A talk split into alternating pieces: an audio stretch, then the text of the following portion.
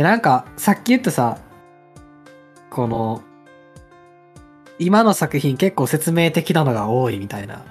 うん。まあ、そう、そういう風潮も結構あってさ、ちょうどなんかそれに関する記事を今日読んでたんやなうん。っていうのは、あの、スマホ時代の哲学っていう本があって、うん。えーっと、谷川義弘っていう人やったかな。哲学者の人が書いてる本なんやけど、うん。あそれはなんか、まあ、スマホを手にして、僕たちはなんか、まあ僕、ずっと話してきたようなことでさ、うん。なんかすごい瞬間的な快楽があったりとか、うん。で、それは決して健康的なものではないよなっていうのとか。で、なんでそんな快楽を求めたがるかって言ったら、なんか忘れたいものがあるからで、うん。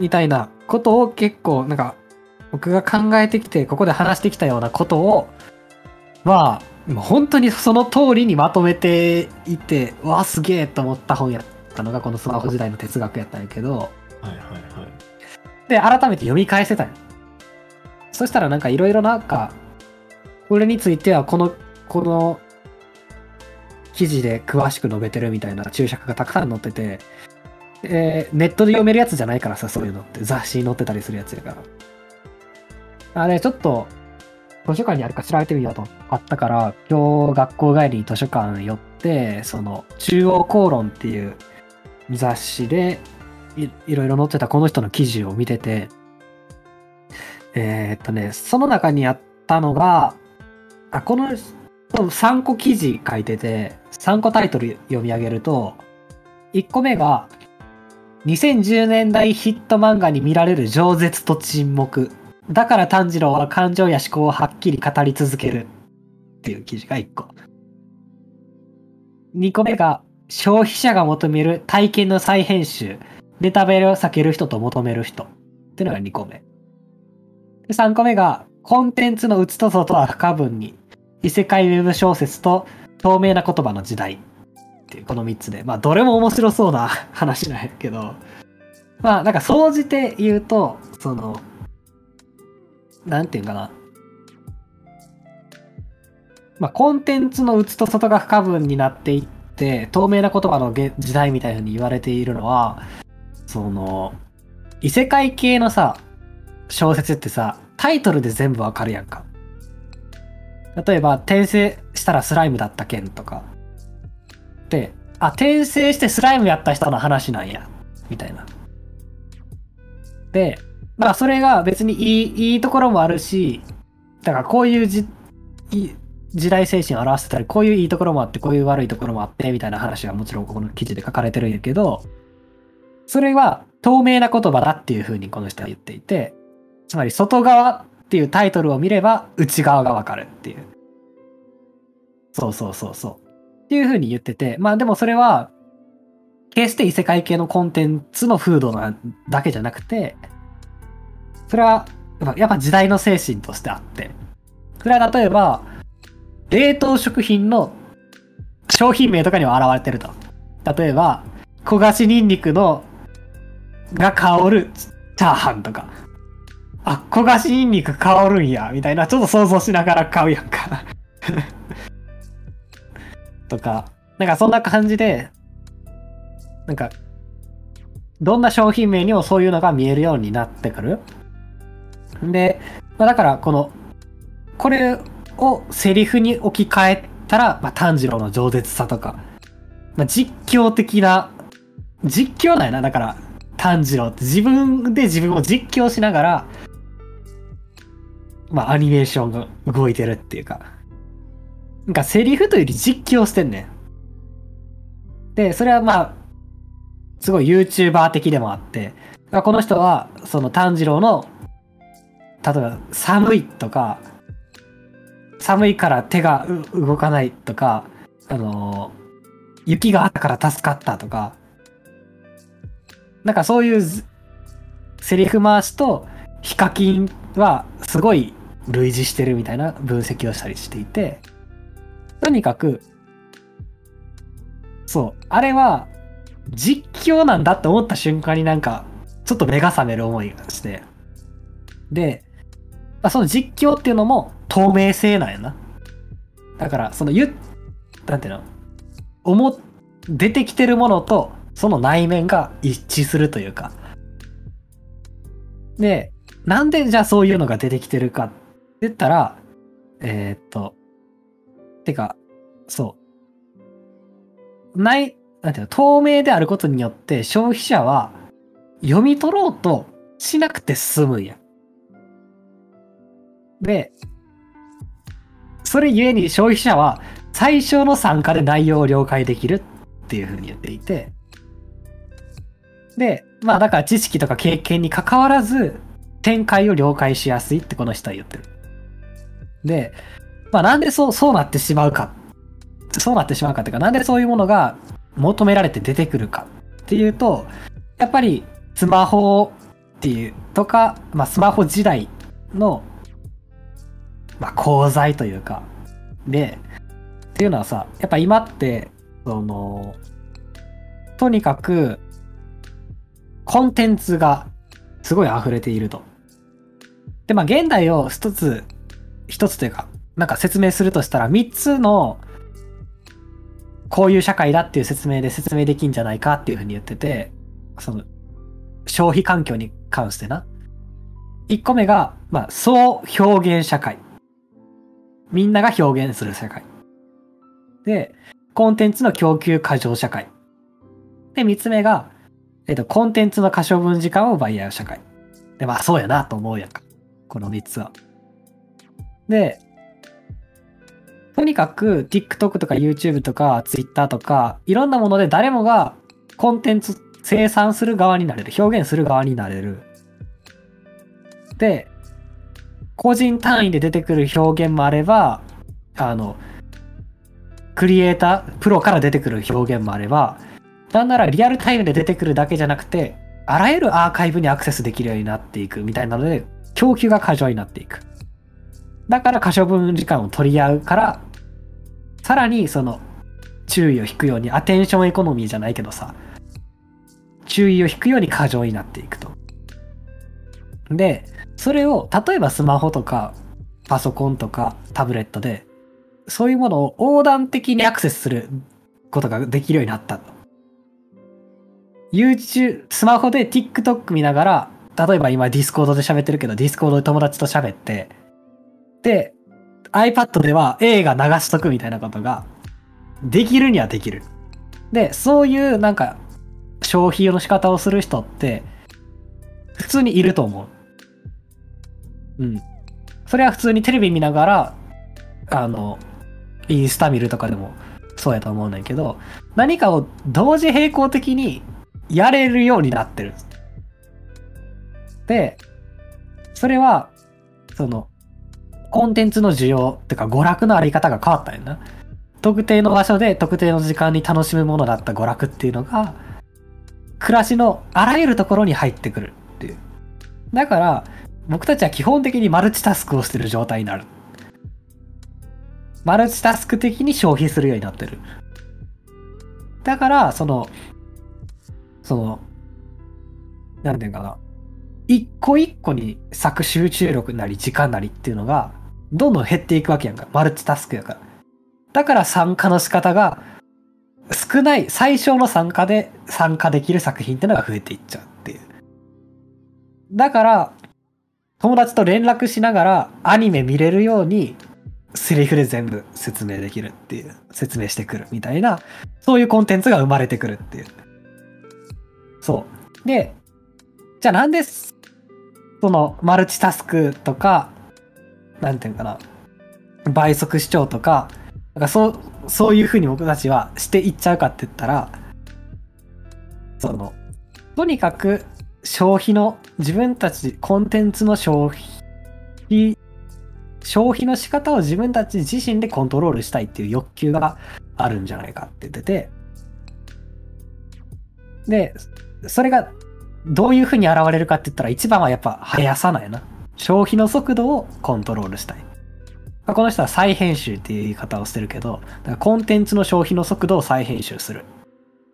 で、だから、その、じっくり見たいものはじっくり見るけど、まあ、さっと見たいものは倍速で見るみたいなことをこっちにコントロール権が欲しい。で、なんか、誰にも邪魔されたくなく自分の望むようにコンテンツを消費したいっていう欲求があるっていうのがもう全ての、まあ、ファスト教養を含め、全ての今のコンテンツ消費の、ま、根源にあるっていうんじゃないかっていう、まあ、そういう態度があるんじゃないかっていう話をしていて、でも、まあ、そういう前提があって、まあ、そういうのばっかりにいると、なんか、あらゆる問題があったり、そういうのって、自分では、さ、今の僕たちより若い世代ってそういうのが当たり前になって育ってきてるから、当たり前と思って生きてきてるかもしれへんけど、例えばそういうのってさ、その、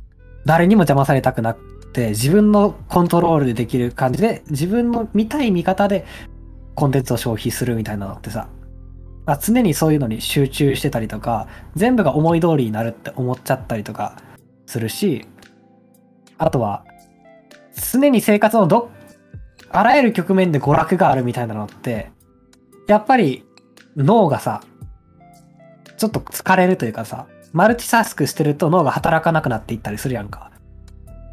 それで、なんか、この人は快楽的なだるさっていう風に言ってるんやけど、それで、なんていうか、あらゆる重要なことみたいなのを忘れようとしてたりするみたいなのとか、その、まあ重要なことって言ったらあれやな。だから今で言う、新自由主義的なさ、その、まあだから舞妓さんの話になるんやけど、自己実現カルチャーみたいなのがこの世界にあって、で、なんか、そういうのを、ある種忘れるために、なんかに埋没しておくみたいなのを気づかないうちにやってたりするって。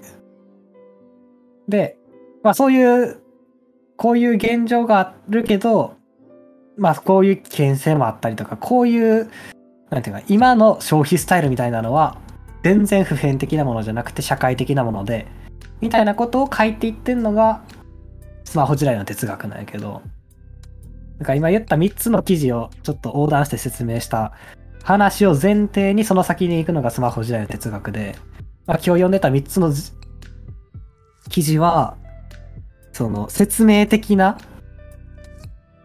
ものに対する説明として、なんか結構おも面白いというか、その、とにかく最小の参加で済むっていう観点も面白いし、やっぱマルチタスク的に消費しようとするっていうのも、まあ確かにそうやなって思ったし、で、それは自分が心地いいように消費っていうか、うん、コンテンツを消費したいからっていう気分がやっぱ自分たちにはあると。うん。だから、でもなんかやっぱそれって結構コントロールできるっていう快楽性みたいなのもあってさ、多分。自分の思い通りになるっていう。それともやっぱ結構危険やんなぁと思いながら、たまにはいいかもしれへんけど、常に気持ちいいように受け取り続けるのって自分にとっても多分良くないよなって思ったりするっていう。うん。でもやっぱしちゃってることも多いよなとも思う。うん。この辺が結構今日は面白かったよな、読んでて。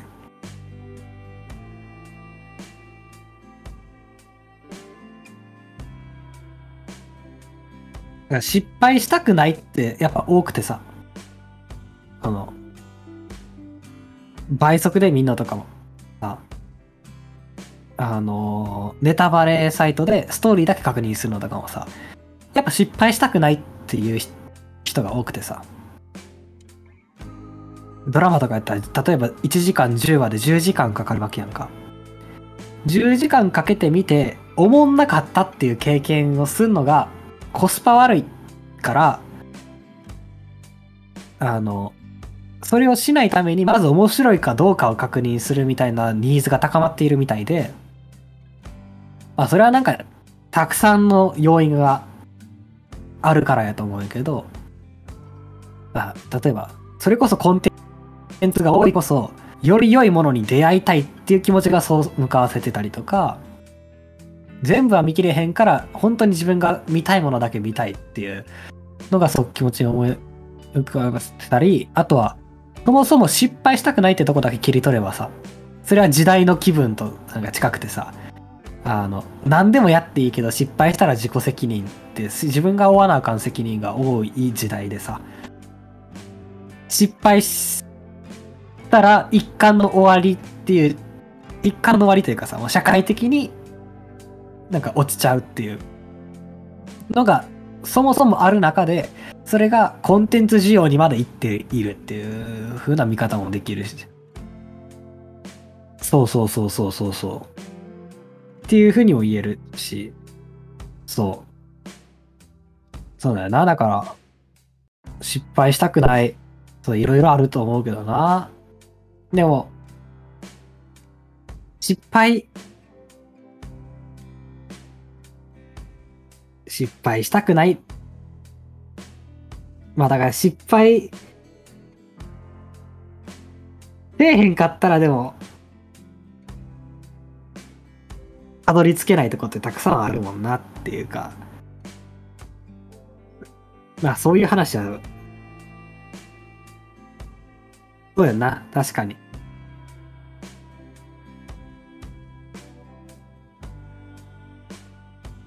うん。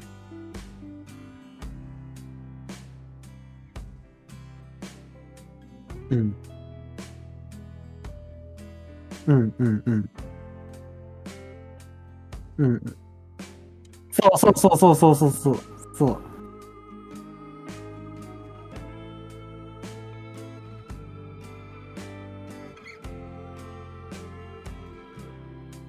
んうんうんうんうん。だからさ、そう。こういう話をするときに自分にさ、言い聞かせてさ、納得せえへんのってやっぱさ、その、失敗しろとか、あの、わかりにくいものをし見ろとか、それが解決策ではないってことやんな。うん。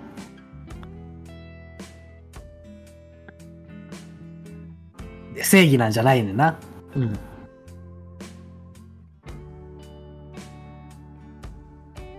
うんうんうん。でそりゃおもろい方がいいに決まってるもん。うん。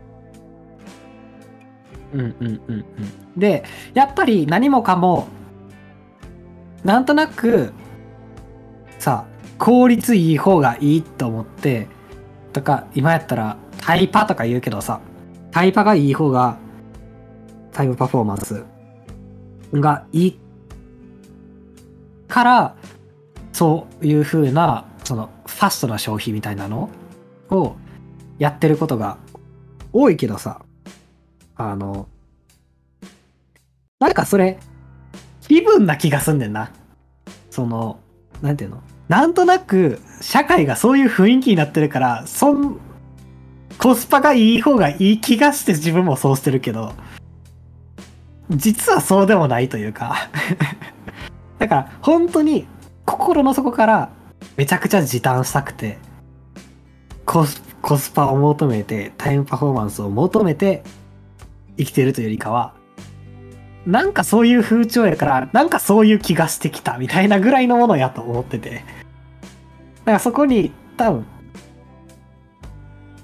そう、なんか確固たる信念があってそうしてるとかでもない気がすんねんな。なんか雰囲気、なんかそんな感じやから、そんな感じが合わせとこうとかでもなくて、そんな感じやからそんな気がしてるっていう。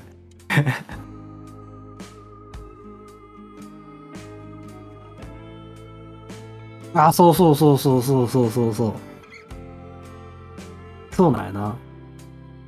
あと、やっぱ思うのは、普通にスマホは触覚的に、触覚的にも快楽があるっていう。やっぱ、手で触って動かせるっていうのがもう気持ちよすぎるっていう。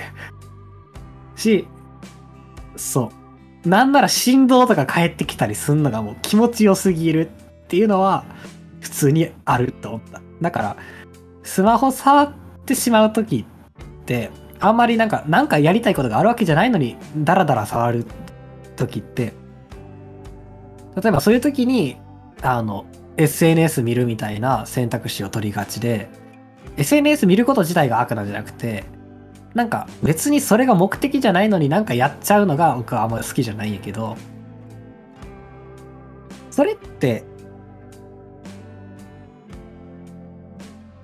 そうそうそう。そう。しかも、そう、情報もあるし、触覚的な動きもあるし。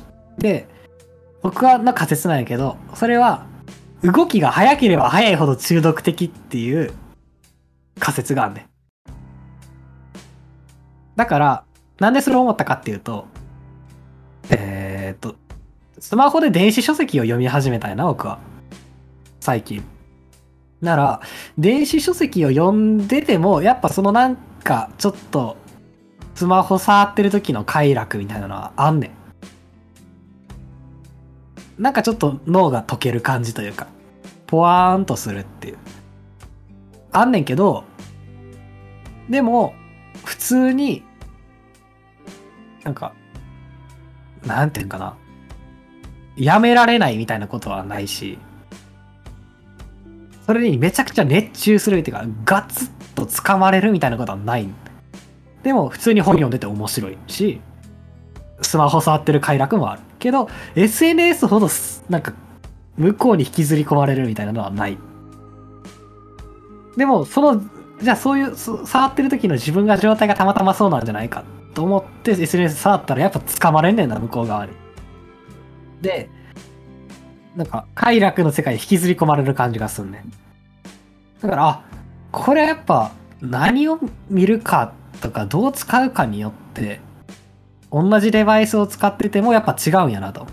で、でもやっぱ触ってるだけで快楽っていうのはあるんやなと。で、やっぱ、そこの違いって何かって言ったら、もう、操作の動きの多さやねんな。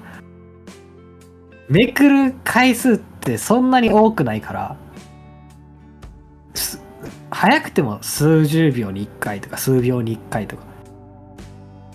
でも、ツイッターとか見ててもすごいスピードでスワイプするし、TikTok とか見てても多分すごいスピードでスワイプするし、とにかく動作がもう組み込まれてんねん。その仕様に。だから、それが多ければ多いほど多分中毒的になっていっちゃうんやろうなって思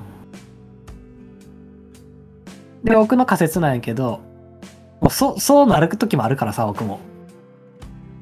はい、そうなっていっちゃうと、なんか、もうなんか、本当にさ、ひ、ひたひたになっちゃうとさ、しばらく抜け出せへん。そういうところから。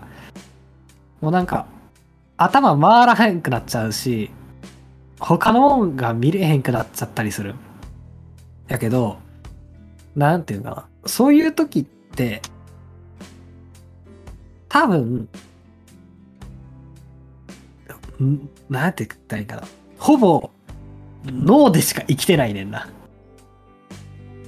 他の触覚って、まあ手で触ってたり目で見てたりするから、あるにはあるんやけど、もう脳の快楽だけで生きてる感じがする。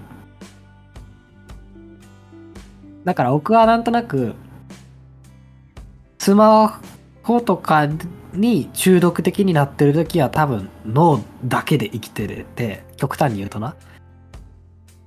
で、それと対極にあるのが体で生きるっていうことで。うん。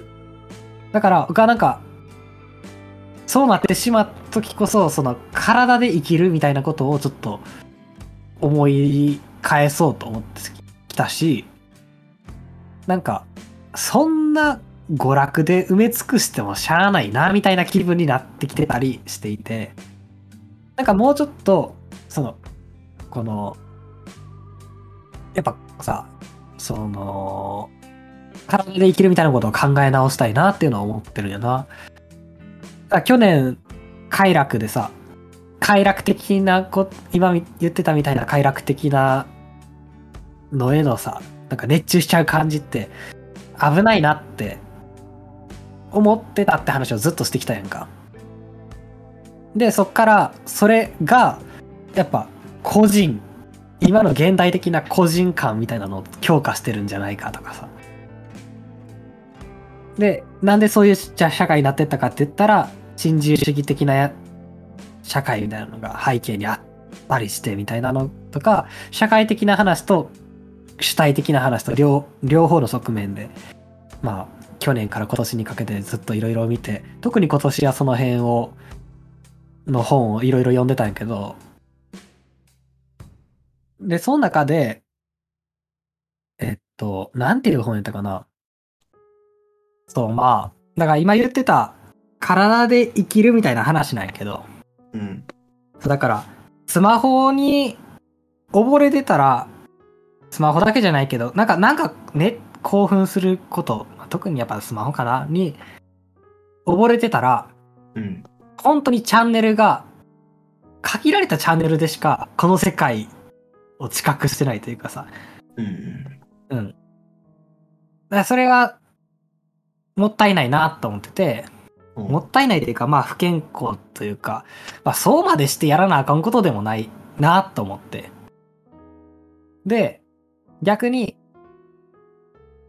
その、そうまでして、見たいから、とかしたいからやってんじゃなくて、テクノロジーの側からそうなるようなテクノロジーが整っちゃってるから、そうなっちゃうだけで、ああ、望んでないよなと自分は。で、ってことはそっからちょっと離れる方法も探していかなあかんなと思って、まあそれで去年見出してたのがさ、散歩とかさ、うん。いつやな。料理とかそういうところに始まる、まあ、生活にまつわること。で、まあそこの話に今回もつながって、今回もっていうか、今日読んだ本もつながってくんやけど、うん。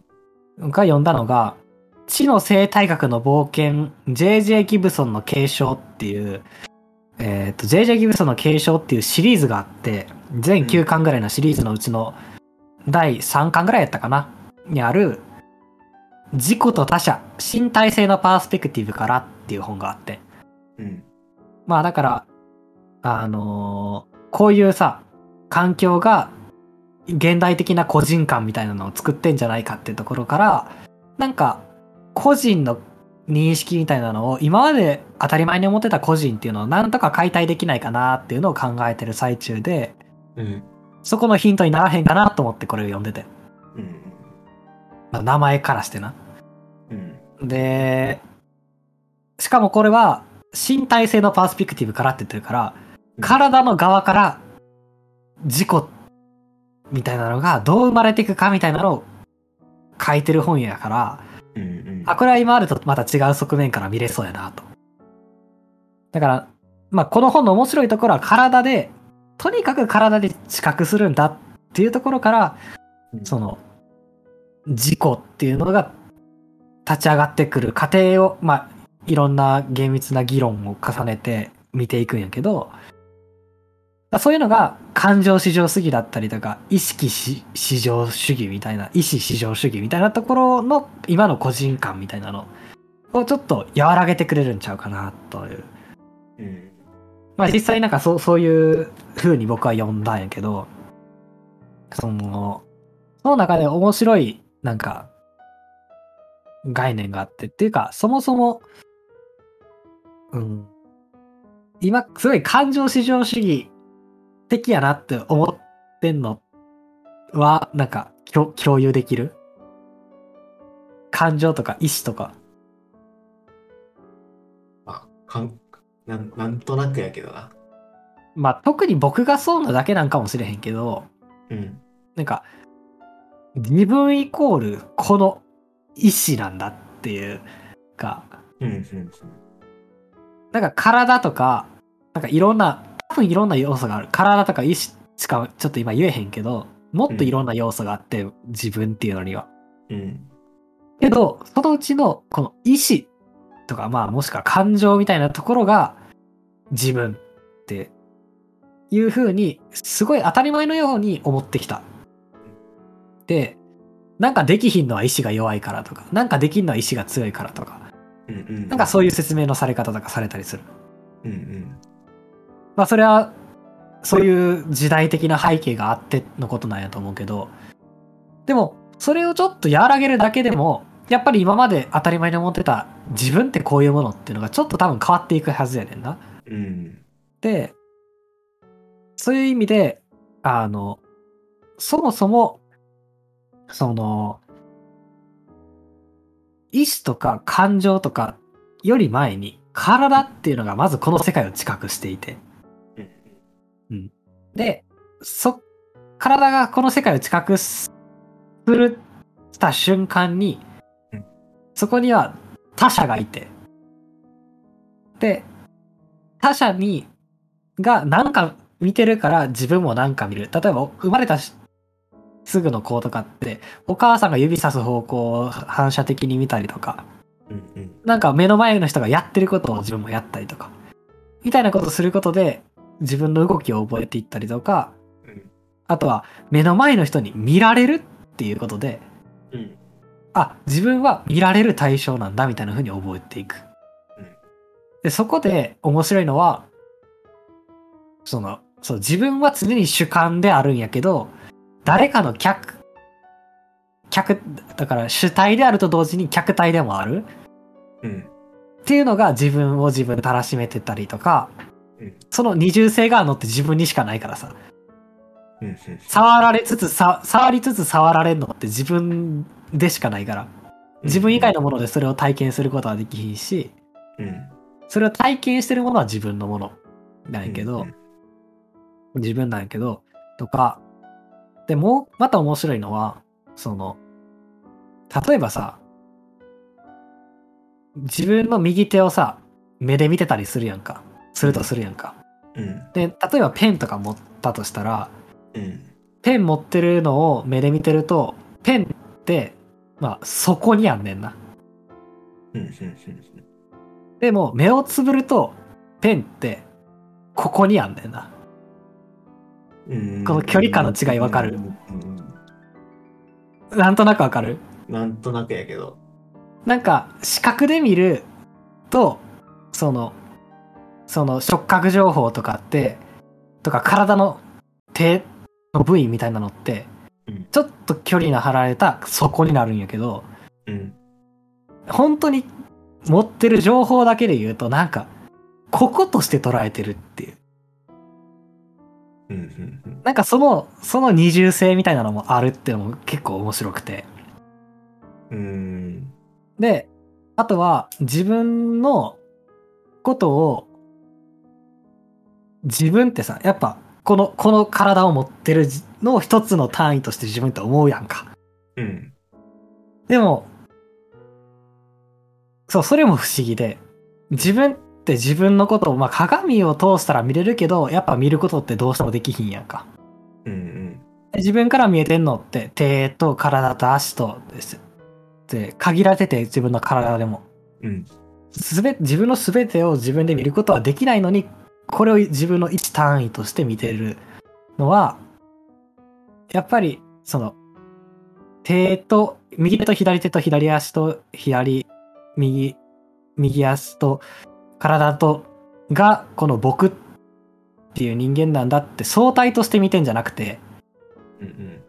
目の前の人が見て目の前の人が僕っていうのを見てるっていう経験を踏んでってあなんとなくこれが一個体なんだなっていうのを経験的に獲得していくもんなんだみたいなうん。なんかそこは自分の感覚との自分っていうのと見られるっていうことで獲得していく感覚がやっぱなんか違う違うもんなんだなみたいなのが書かれてたりしててうん。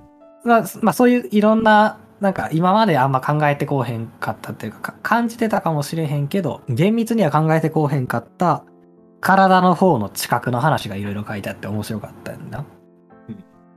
で、あとおもろかったんが、その、この本が運動学習の話から始まるね。はい。運動学習で、運動学習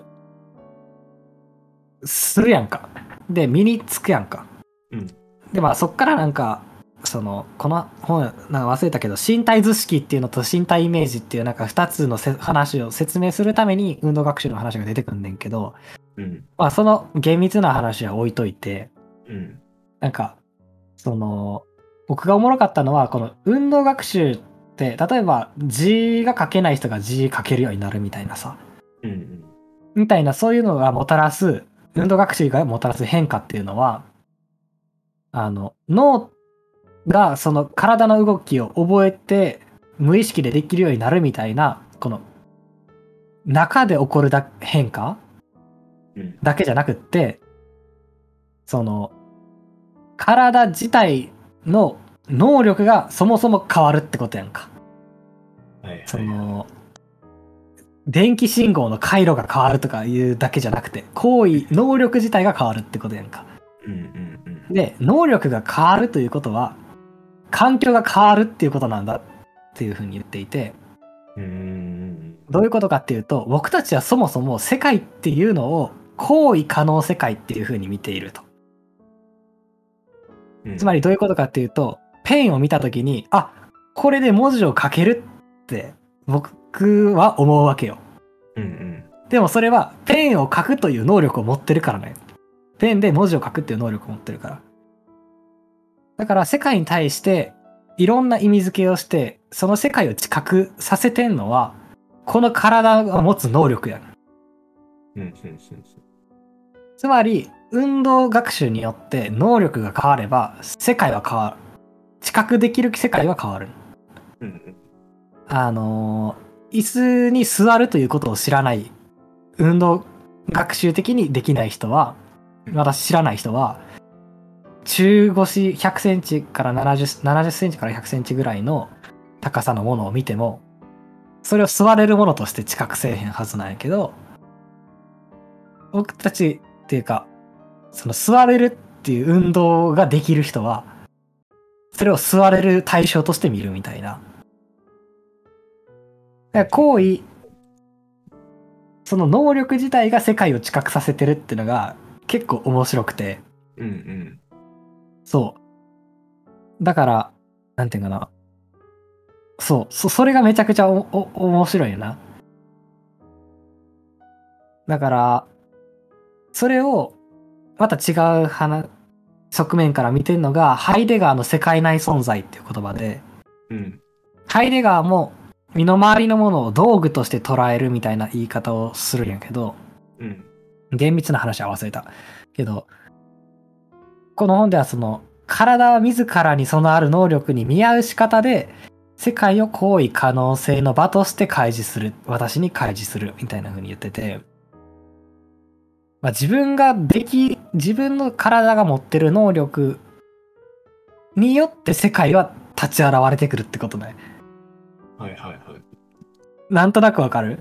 なんとなくわかる。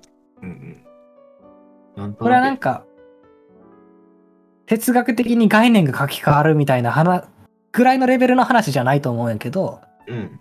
まあ結構当たり前なんやけど、あ、こうやって言語化されたのは、僕は初めてやったっていう意味で面白くて、うーん。そう。まあ、そらそうなんやけどさ、うん。その、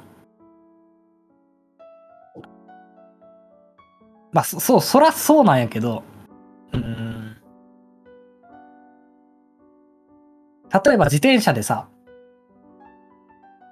あの、うん、違うな。歩いて僕はよく、去年とかは歩いてどこでも移動してたんや。自転車の鍵の番号を忘れたから。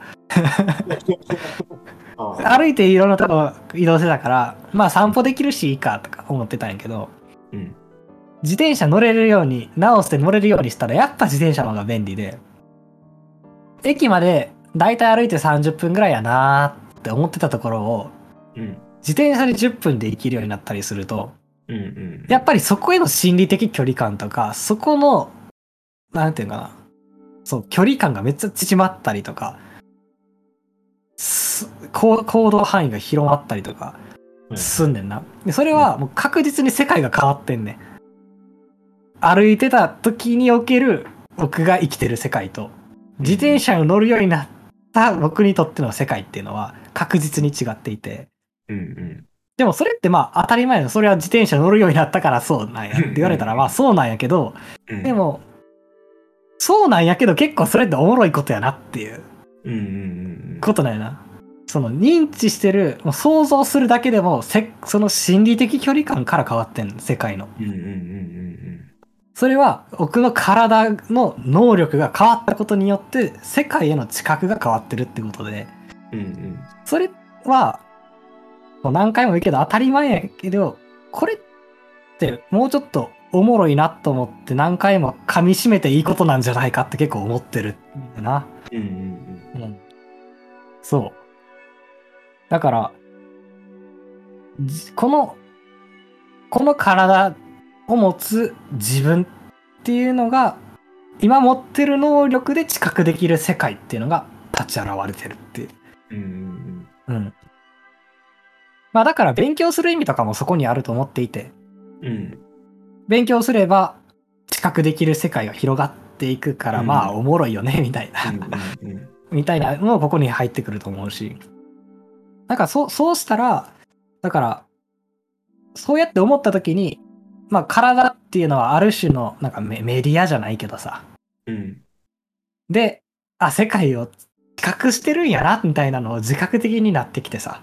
うん。そうするとやっぱり、すその、例えばスマホとかに熱中しちゃって、うん。脳だけでいる時間みたいな。ですごい興奮しちゃって。うん。っていう時にそこにやっぱ自分の体っていうのはあんまりなくて。うん。なんか、そそうした時に、そうなっちゃった時に、こういうことを思い出すと、うん。なんかちょっと、なんか我に返れるというか、うんうん。うん。なんか、そう、そういうものになるし、で、そう思うと、なんか、なんか体で知覚してるって思うと、なんかもうちょっとそこの能力を研ぎ澄ましていきたいなみたいな気持ちにもなってきて、まあなんか多分知らない世界が絶対たくさんあるんやなっていう。そうねで、やっぱ、あ、ううんん。で、いいよ。やっぱなんか、そう体って、あの、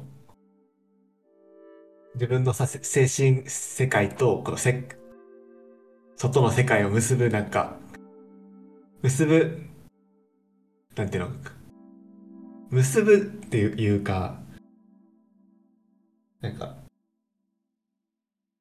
仲介役になるもんやなと思い始めてくるやんか。うんうんうんうん。そういうのをさ、なんかすごいじ、あの、自覚的になりながら生きるようになっていくやんか。うん。でもそうするとさ、なんか、なんかそ、そこまで単純でもないのが体なんやなっても感じてくるやん。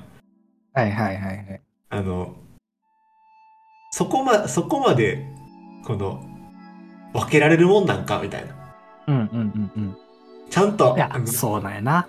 そういうそういうのをかん感じてくるやん。あの、うんこの、そんなに自分の精神的な部分と、この、体が、この世界を結びつける間間にあるっていうぐらいにさ、み分、分解す、なんていうかな、独立したものとして、自分の中にある、あると思、思う、あるんやと思った、おまず思うんやけど、まず思うんやけど、けど、なんかそうでもないかうんとも思ってくるやん。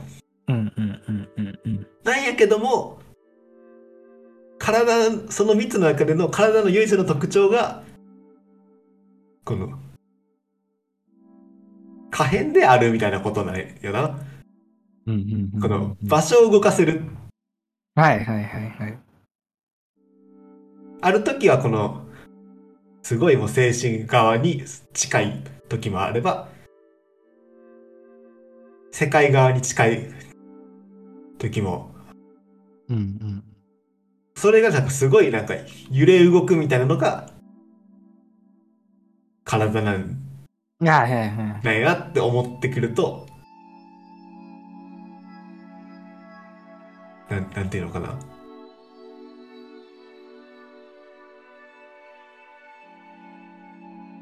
それが分かるなんかわちゃんと自覚的に操作できるっていうのが体を生きることなんやなっていうのは最近は思うようになってきた感じが。すそう。だからさ、感情至上主義とかさ、意思至上主義みたいなこと言ってたけどさ、うん。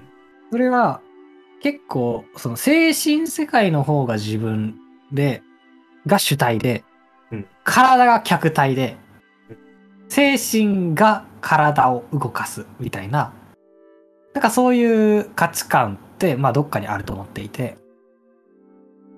で、その、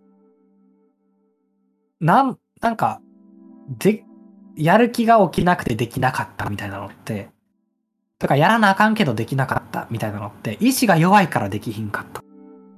すごい言われるけど、いやいやむしろ、行動が意志を作るんじゃないか。行動が感動情を作るんじゃないかって、うんすごい思うんよな。なんか、そう。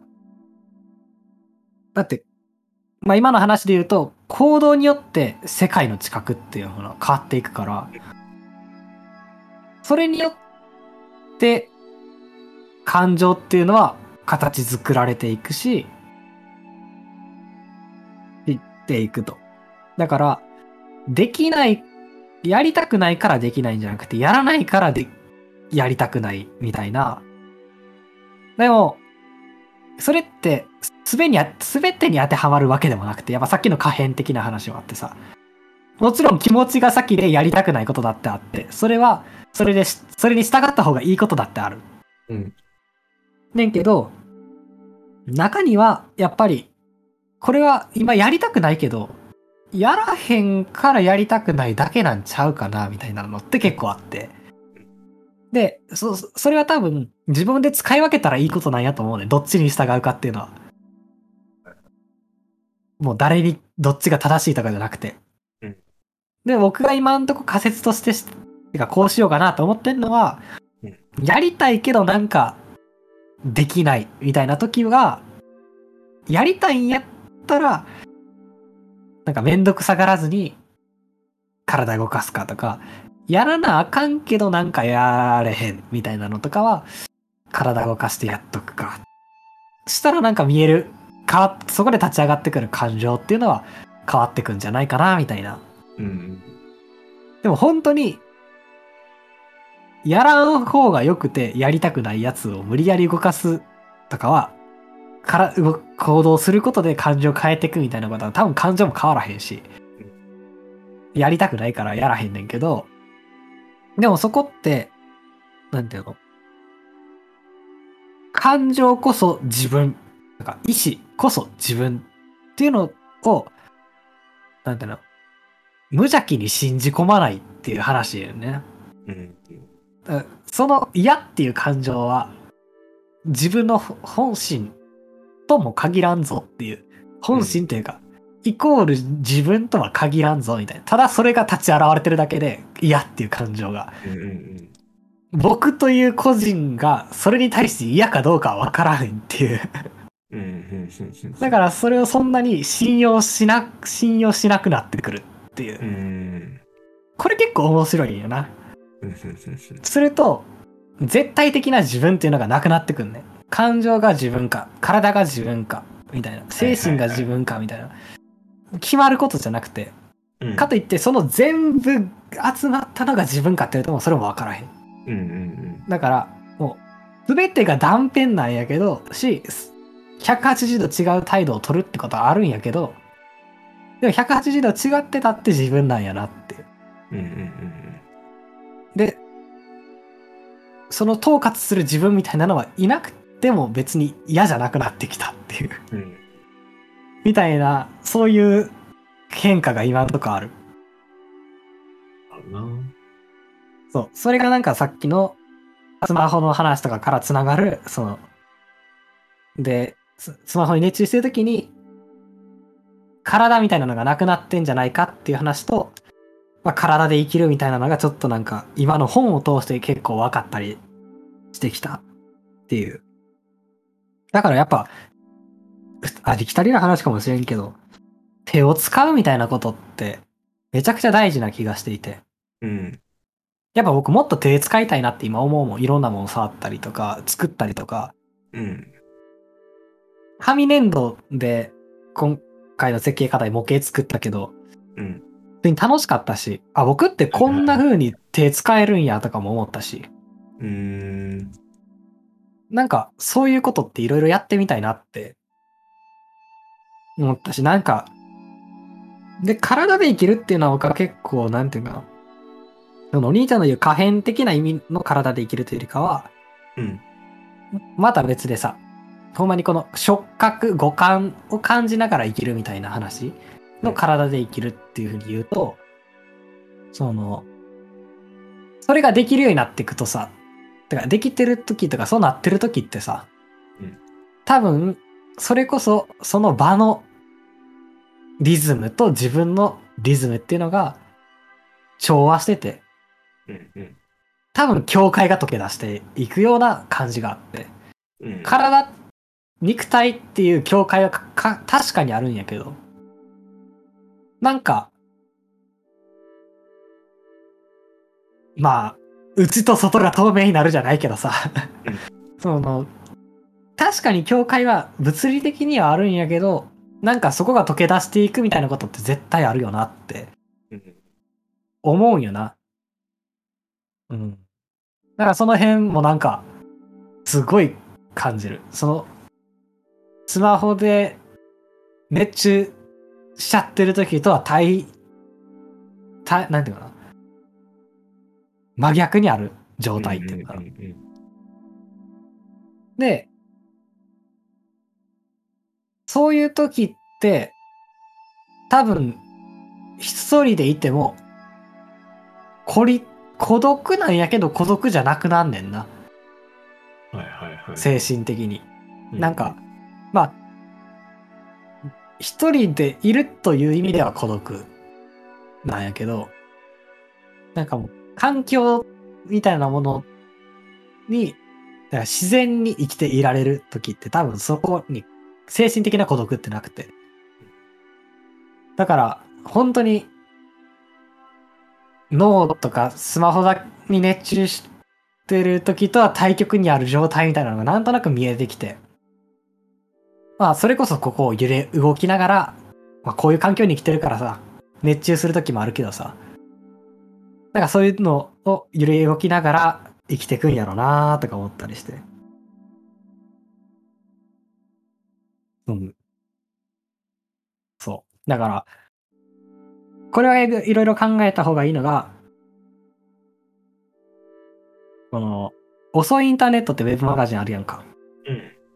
あれで、なんか休むことについてのダイアローグみたいな、あなんてタイトルやったか忘れたけど、うん休むことについて、ゆるゆると、でも深く考えるみたいな連載があって、うん。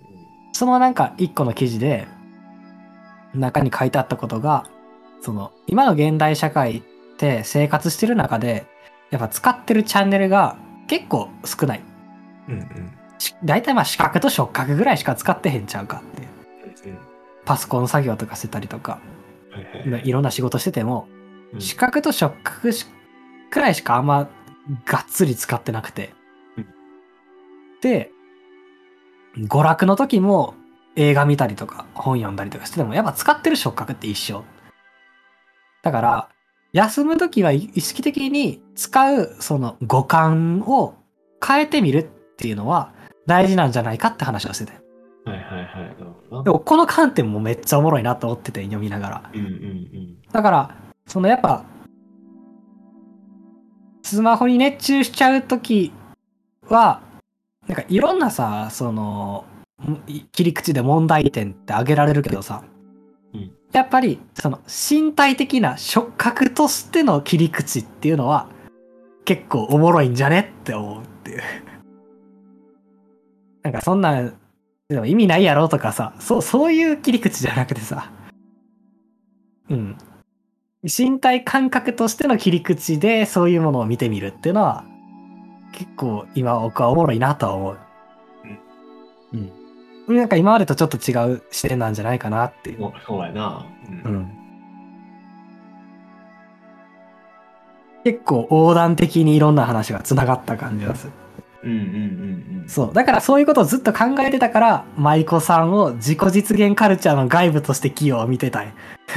ああ、なるほどな。そう。僕はなんか、ここうやってスマホに熱中しちゃったりとかしたりとか、あの、興奮するものを見つけたりとか、探しちゃったりするのとか、うん。そういうのも全部、時代背景として、なんか新自由主義的なものがあったり、それをさ違う言い方で言うと、ポストフォーディズムみたいなさ、うんうん。ポストフォーリズム的な感じがあったりとかさ。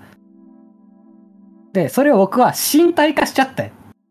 うんお兄ちゃんは分からへんけど、僕はうん。もう自分の普通としてしまった。うんうん。だから、そこから生まれる苦しみとかあったりうん。があって、あ、自分はそれを身体化しちゃってたんだっていうことにさえ、ここ数年自覚始めし始めて。うんうん。で、今ここに至ってるわけやけど。じゃあどこで身体化しちゃったかって言ったら、受験なんやな、多分。高校での受験。うんうん。うん。高校での大学受験ってこと？そう、大学受験。うんだから僕はその時に、そうと気づかずに身体化していったから、その、しんどくなってったっていうのもあると思うし、うん。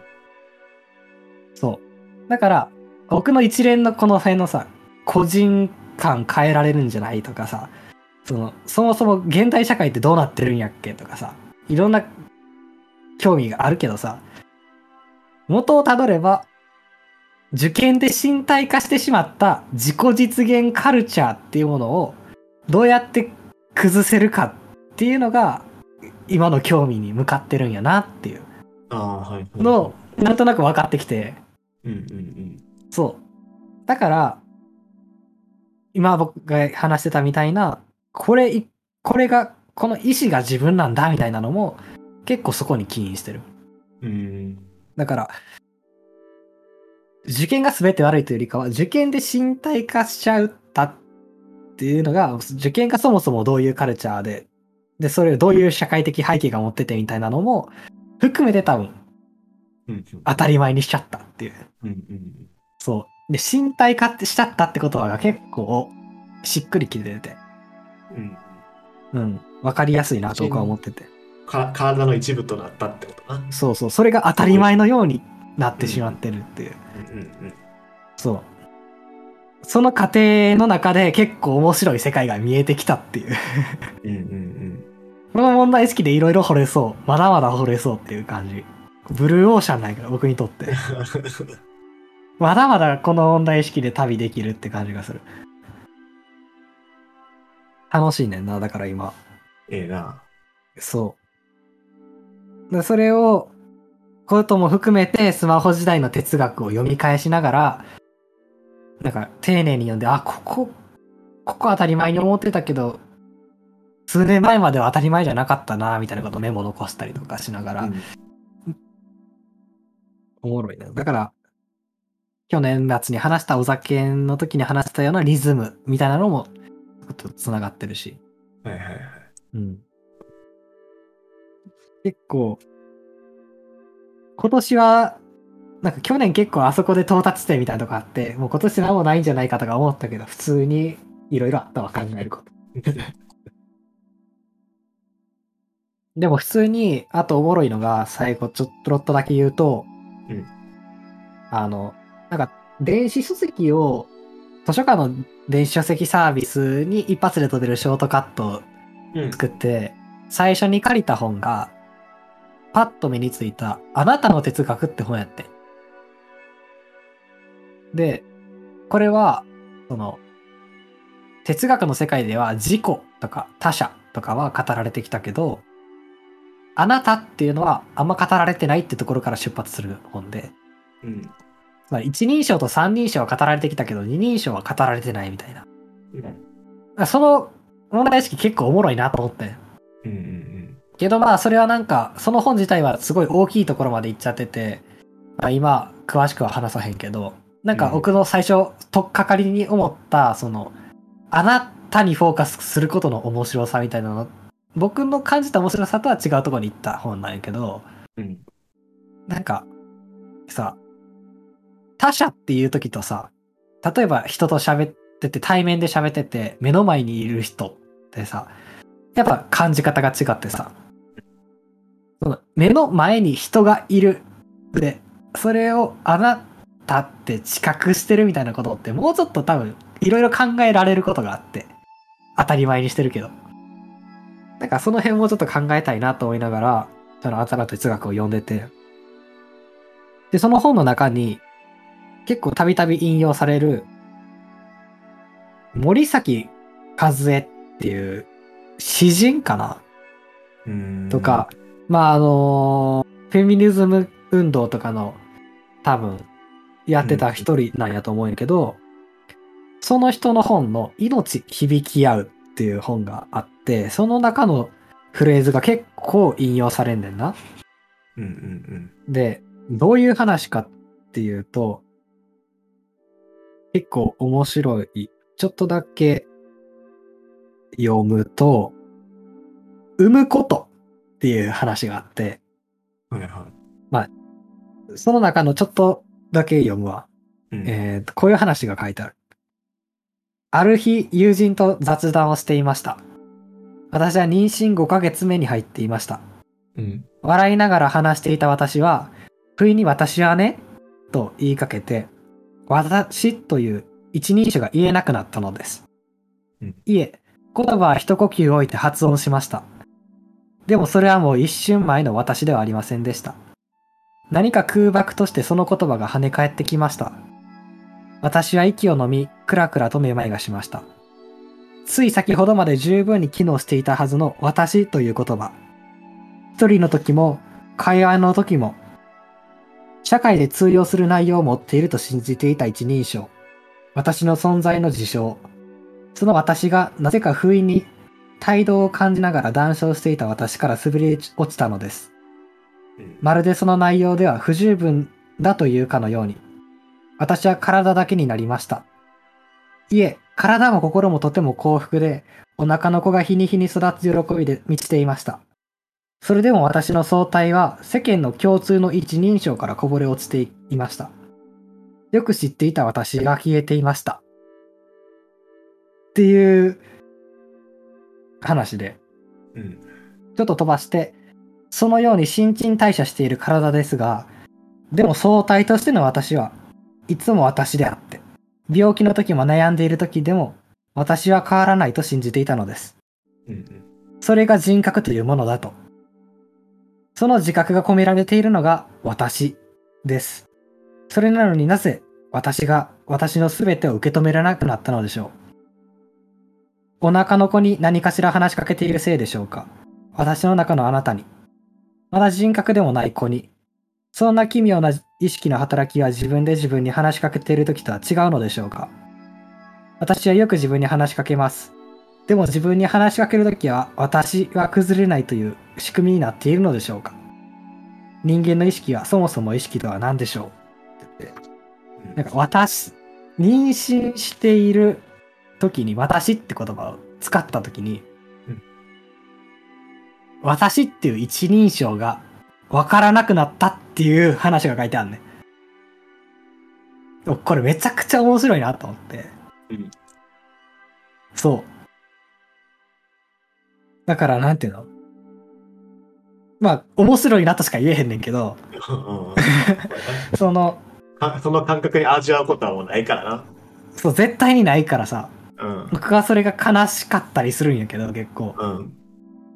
だって、だからこの人は、その、私という言葉だったりとか、自分、その、子供を宿しているみたいなことうんを含む私っていう、そその自分を表す言葉っていうのは、うん。この世にはなくて。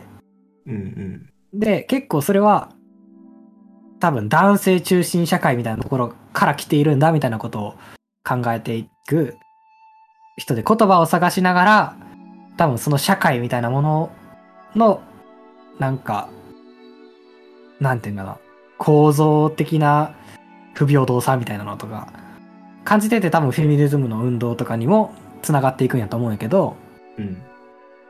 そう。だ体と私っていう認識、言葉の関係みたいなのの関心が生まれた本やったよね、これ。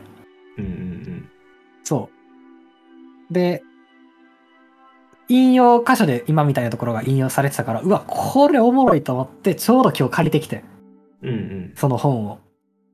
だからこの先ちょっと読んでいこうと思って、うん。このなんか、この人の話はちゃんと読んどいたら絶対僕の今の関心と近いやろうから、おもろいやろうなと思って。そう、だから、そう。だからなんていうんかな。体って妊娠することによって、体って変化していく。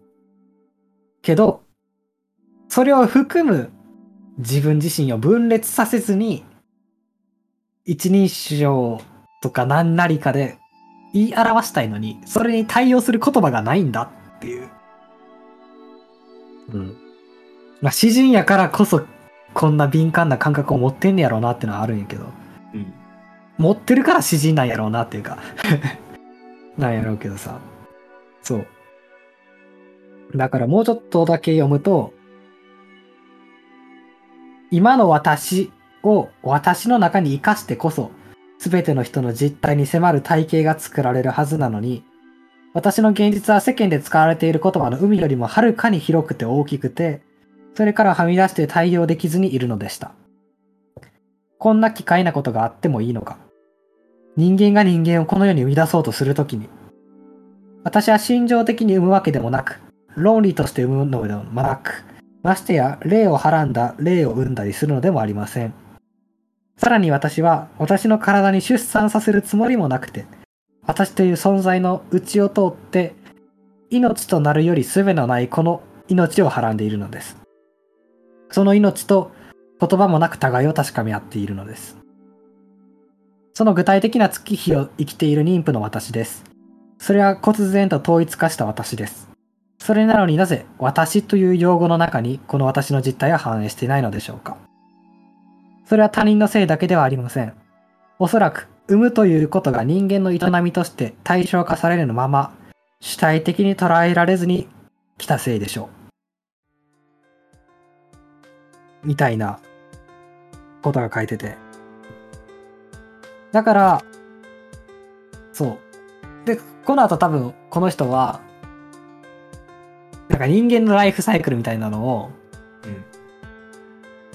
生まれる、産む、死ぬみたいなサイクルで考えていくようになるらしくて、うんなんかさ、立身出世とかさ、一代で気づいたとかさ、そういう言葉って結構あるけどさ、やっぱ、それって結構男性社会的な言葉で、うん。てか言葉を使ってたのが男性社会的なものやって、そもそも日本では。うん。うん。で、そこで生まれたのが一代で気づくとかでさ、うんこの、に、あんまり、世代間の話を、が出てこうへんねんな。うんこの自分の人生の話をするうん。男は。てか言葉は。男が使ってきた言葉は。けど、生まれる、産む、死ぬっていうのは、前からの時代のが継承されたのが自分であり、次の世代へ継承していくっていう3世代が自分の一生に入ってくる。みたいな、その時間スパンの違いみたいなものを多分この人は一生で捉えようとしていて、それと、僕がちょっと前に話してた、個人って、とか私って言葉で言うときに、は、時間が内包されてるって言ってた話は少し近い、近い気がしていて、この辺の考察はもうちょっと進めたいなっていううんのが現在地、長くなったけど。うん。